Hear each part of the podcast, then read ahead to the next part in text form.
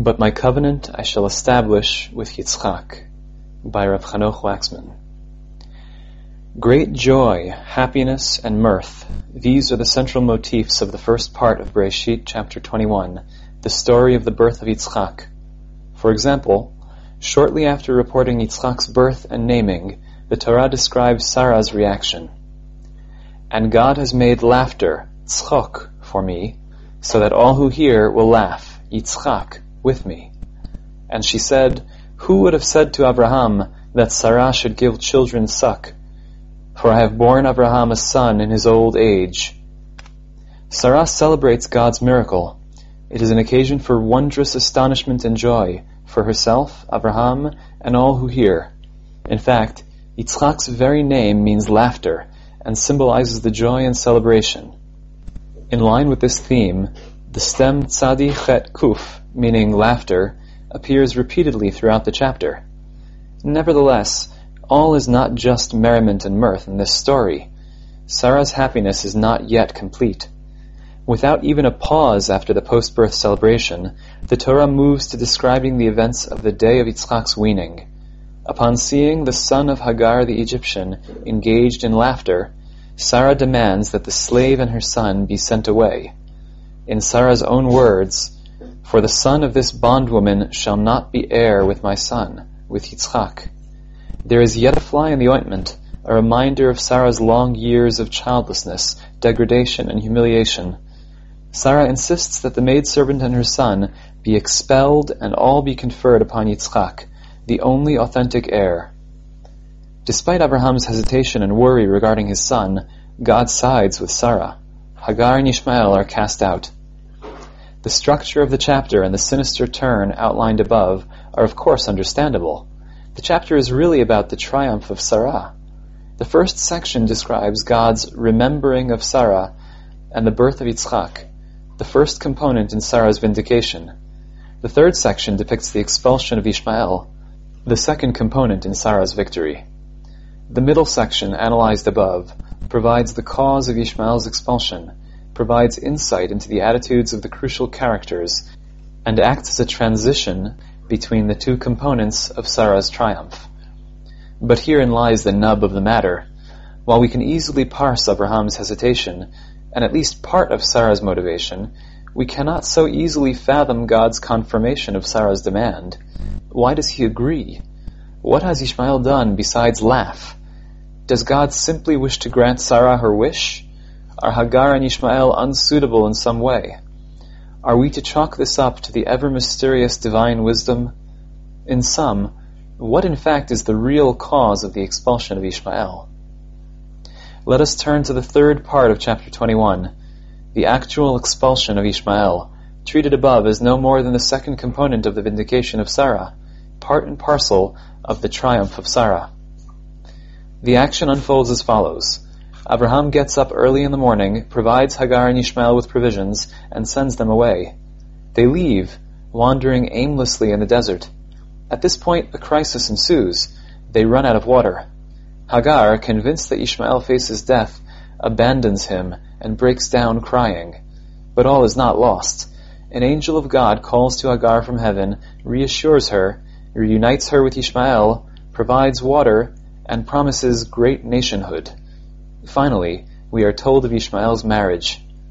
On some plane, it is difficult to maintain our previous interpretation of the section as no more than the second stage of Sarah's vindication. For such a purpose, the Torah need only teach us the bare fact of the expulsion, the very first verse of the story. As a story of the triumph of Sarah, no more need be said. If we imagine ourselves as typical pro-Sarah readers eager to enjoy our foremother's triumph, we might ask, why do we need to know the details?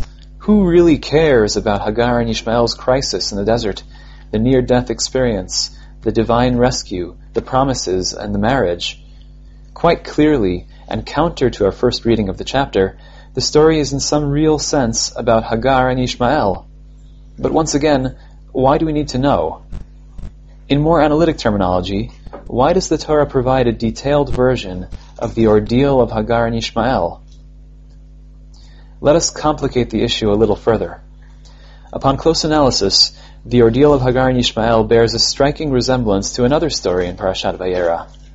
The narrative opens with the phrase, And Avraham got up early in the morning, and depicts him as taking. No reader of the Bible can miss the echo. This is Avraham's first action in the Akedah, the story of the binding of Yitzchak. In the Akedah, the Torah utilizes the exact same phrase, and Abraham got up early in the morning, and likewise depicts him as taking. This parallel is not just linguistic. In both cases, Abraham rises early to accomplish a divine command. In both cases, the divine command involves a final parting from a son, the expulsion of Ishmael, and the sacrifice of Yitzchak. All of this is just the tip of the iceberg. In both cases, a young lad, referred to by the term Hana'ar, is endangered in the course of a journey. The respective journeys are described by a term comprising a variation on the verb stem he lamed chaf, meaning go. Furthermore, in both cases the danger threatens the lad as a result of the action of a parent. Hagar wanders aimlessly in the desert, and when dehydration consequently threatens, casts her son away, leaving him to die under one of the shrubs. The danger to Yitzchak also stems from a parent. It is the hand and knife of Abraham that threatens Yitzchak's life. More strikingly, in the respective climaxes of the stories, the endangered lad is saved by the call of an angel of God, sounding from heaven. In each case, the heavenly intervention is followed by seeing, a vision that provides the solution to the problem of imminent death, water in the case of Ishmael, and the ram, as an alternate sacrifice, in the case of Yitzchak. Furthermore, in both cases, the angel reiterates the promise of future nationhood before departing. Finally, after depicting the young man as having survived his life-threatening ordeal, both narratives turn toward marriage. Chapter 21, the story of Ishmael, informs us of Ishmael's marriage. On a similar note, chapter 22, the story of Yitzchak, closes with the genealogy of Nahor, focusing on the birth of Rivkah the future wife of our once endangered and now saved youth. How are we to evaluate this parallel to Akedat Yitzchak? What does this mean for interpreting the latter part of chapter 21 and its inclusion in the Torah? Recently, some interpreters have begun to refer to the latter half of chapter 21 as Akedat Ishmael. According to this line of thinking, the significance of the parallels sketched above lies in the revelation that there is in fact more than one story in the Torah detailing Abraham's submission to the divine will and subsequent sacrifice of a son.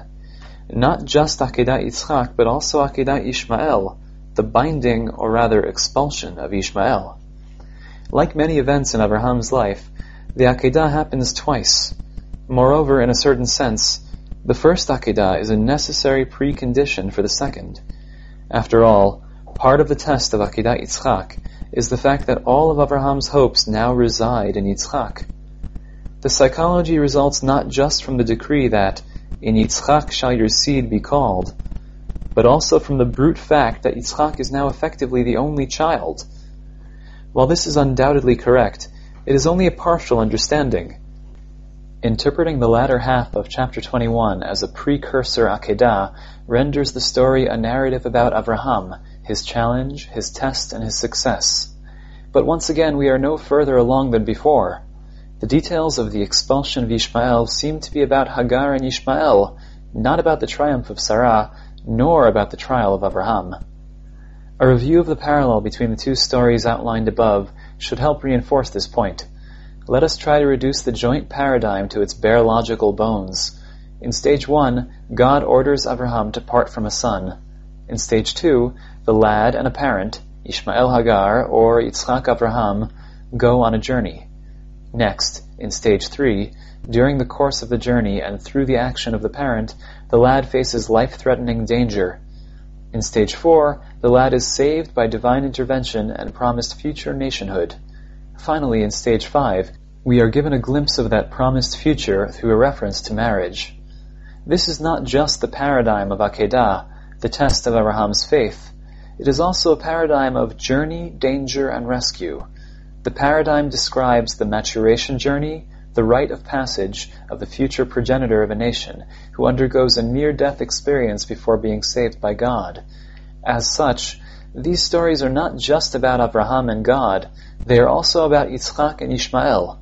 As Akedah, the stories are about sacrifice and theological truths. As Journey, Danger, and Rescue, they are not just about theological truths. They are also about the parent-child pair and their journey into the crucible of crisis and impending death. Defining the common denominator of the expulsion of Ishmael and Akedat Yitzchak as a Yitzchak Ishmael and parent-child focused paradigm should make us realize that perhaps the differences between the two stories are even more significant than the similarities. Let us turn our attention to some of the more obvious disparities. In the Akedah, Abraham faces a frightening test. Despite all of God's previous promises, he is now required to give up his son, an apparently inexplicable and final reversal. Part of the dramatic tension of the narrative is how Abraham will react to the command, how he will hold up during the ordeal. The Torah relates to these questions in a clear fashion. Abraham is depicted as determined, purposeful, and courageous. He gets up early in the morning, prepares the wood, takes Yitzchak, and sets out. The strange nature of the journey, in which Abraham and Yitzchak set out for and arrive at the place, the divinely chosen place, despite the lack of specific directions, further reinforces this point. Of course, it is Abraham's near performance of the act that most greatly emphasizes the themes of purpose, determination, and courage. To a great extent, these themes also characterize Yitzchak's actions in his own ordeal. Undoubtedly, as pointed out by Rashi, Yitzchak knows what is going on. Yitzchak's dramatic question, Behold the fire and the wood, but where is the lamb for offering? Already hints at Yitzchak's realization. Leaving behind the servants and failing to bring an animal can only mean one thing. Abraham's tantalizing reply, God will show the lamb for sacrifice, my son, containing the clear conjunction of sacrifice and son, merely confirms Yitzchak's nascent knowledge. No further dialogue ensues. Yitzchak soldiers on, carrying the wood for his own sacrifice. He neither cries nor begs for mercy. He is purposeful, determined, and courageous. He too, in the famous phrase, is a knight of faith. The text not only emphasizes the parallel qualities of purpose and courage in Avraham and Yitzchak, but also their unity and togetherness. The Torah utilizes the phrase, and the two of them went together, yachdav, or a variation, three times throughout the narrative, not just before Yitzchak's full realization of the plan, but also after Abraham has all but told him outright. Not just before Abraham put the knife to Yitzchak's throat, but also after, on the journey home. There is no breakdown, no collapse, and no division in the ordeal of Abraham and Yitzchak in their story of journey, danger, and rescue. This picture mutates radically if we shift back to the first journey, danger, and rescue story. Unlike Abraham, Hagar possesses no reason to think that the previously granted divine promises have been revoked. After all, the previous promise of future nationhood for her children included suffering under her mistress's hand. If anything, her expulsion from Sarah's house should appear as an opportunity to put the stage of suffering behind her and to move on to a new and promising future. Yet Hagar's behavior in her journey is neither purposeful, determined, nor courageous. In despair, she wanders, turning her journey into a movement to anywhere or nowhere, the opposite of Abraham's mysterious arrival at the place. In her purposeless wandering, she endangers her son. In her despair, she casts him away and breaks down crying. The attitude of despair and breakdown that animates Hagar also spills over to Ishmael. During the preface to the divine rescue, the Torah states that God heard the voice of the lad, a clear echo of the crying voice of Hagar just four words previously. Just as Hagar breaks down and cries, so too Ishmael. Furthermore, let us not forget Ishmael's age. He is at least 16 years old. His passivity in the story is not the restraint of determination and sacrifice, but of disintegration and tears. Finally, let us not forget verse 16. And she went and sat down over and against him at the distance of a bowshot, for she said, let me not see the death of the child. And she sat away from him, and lifted up her voice and cried. In pointed contrast to the Yachdav, the togetherness of Abraham and Yitzchak, Hagar and Ishmael are divided, physically and existentially separate. This is their story of journey, danger, and rescue, a story not of purpose, unity, and togetherness in the face of justified cause for despair, but of despair, wandering, breakdown, and division. We began our analysis of chapter 21 with a question. What is the reason for Ishmael's expulsion? Why did God agree to Sarah's demand? As alluded previously, numerous responses have been proposed, ranging from sinful behavior on the part of Ishmael to the currently popular metaphysical doctrine that the chosen nation can be formed only through the process of choosing, the pushing aside or purging of one of two possible heirs. In analyzing the details of the third part of the chapter, the expulsion of Ishmael, treating it as a journey, danger, and rescue story, and contrasting it with another such story of that type, Akedat Yitzchak, I have implicitly argued for a new explanation of God's acquiescence. Unlike us, the readers of the Bible, or even Abraham and Sarah, God knows the future. God knows the character and capabilities of Abraham and Hagar, of Yitzchak and Ishmael. God knows how Abraham and Yitzchak will react to the Akedah, to the ordeal of journey, danger, and rescue. He already apprehends their capacities for faith, courage, purposefulness, and togetherness.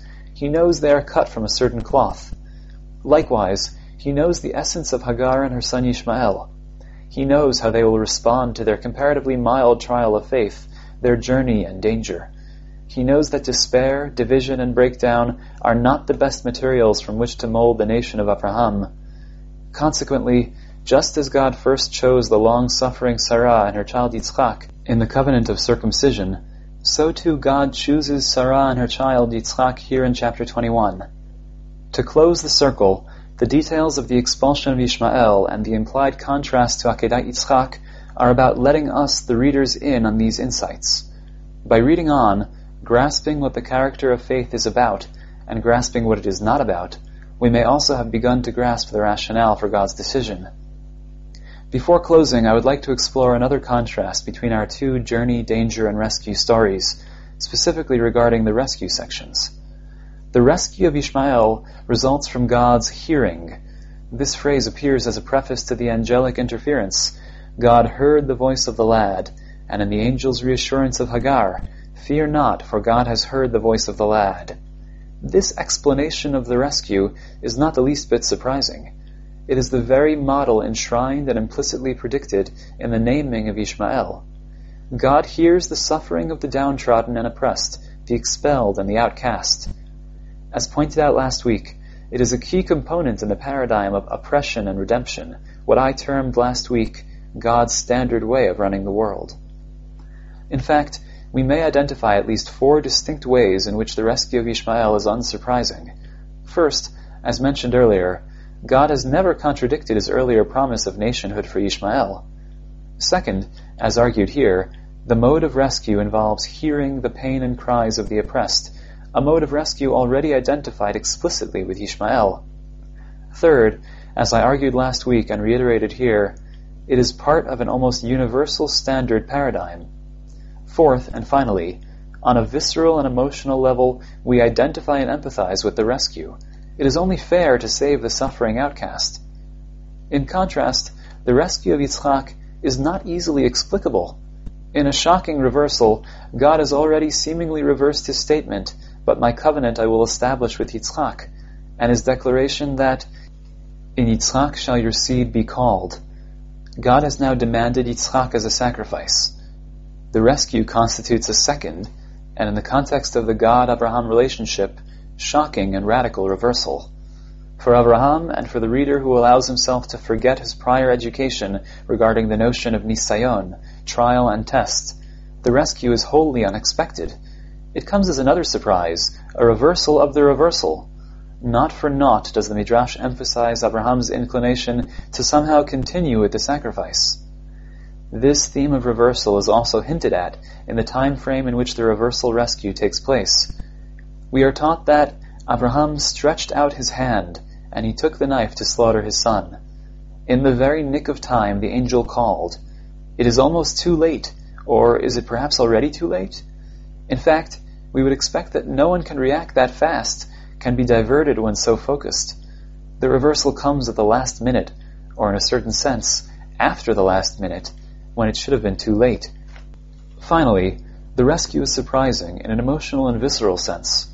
Just as Abraham has submitted to the divine will and readied himself for sacrificing his son, so too we, the readers of the Akedah, have already succumbed to the terrifying logic of the events about to unfold. We have become numb and frightened by the power of God's will, bereft of any moral intuition about what should happen. Each time we are left relieved, gasping at the mysteries of the divine will. In sum, the story of chapter 21, the rescue of Ishmael, is marked by the expected, the normal, the comprehensible, the universal pattern of oppression and redemption. But the story of chapter 22, the rescue of Yitzchak, is marked by something altogether different, the concept of reversals, the unexpected, the inaccessible, and the forever mysterious divine will. It constitutes a new pattern of redemption, defining a model of contradiction and reversals, inexplicable reversal difficulty, followed by inexplicable reversal redemption. In fact, this distinction between the rescue of Ishmael and the rescue of Yitzchak, the redemption model of Ishmael's life and the redemption model of Yitzchak's life, is not a new difference between them. It is an old story. Chapter 16 opens with the story of the conception of Ishmael. Sarah is barren. In accord with standard practice, Sarah grants Abraham her maidservant, and a child is conceived. Nothing strange. The story is familiar, understandable, natural, and part of the regular way the world works.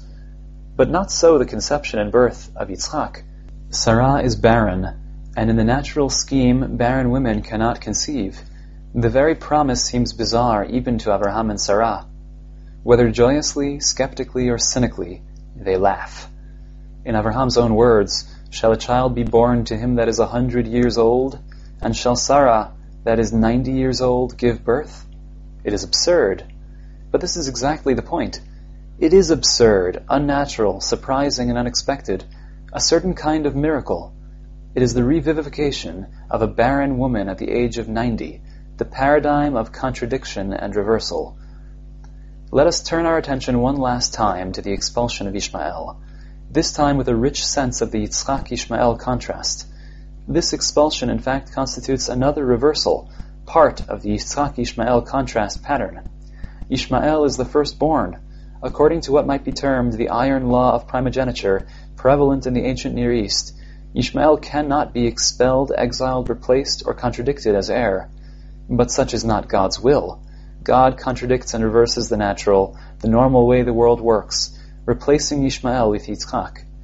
He reverses the natural and normal via one who in his birth and near death, as a child of a barren woman and as the rescued in the Akedah, embodies and represents by virtue of his sheer existence the concept of redemption through reversal and contradiction.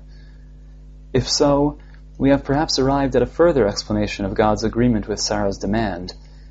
It is not just about the character of Yitzchak, rather, it is also about broadcasting a message, the message of contradiction and reversal, the special and mysterious means by which God runs the history of his chosen people, Yitzchak and his descendants. To conclude, the end of chapter 21, the story of Hagar and Ishmael, is not just extraneous detail. Nor, for that matter, is God's affirmation of Ishmael's expulsion completely inexplicable. Rather, both the expulsion and the details of the subsequent ordeal in the desert are part of a sustained comparison of Yitzchak and Ishmael, part of an ongoing lesson in both the character of faith and the nature of God's providence.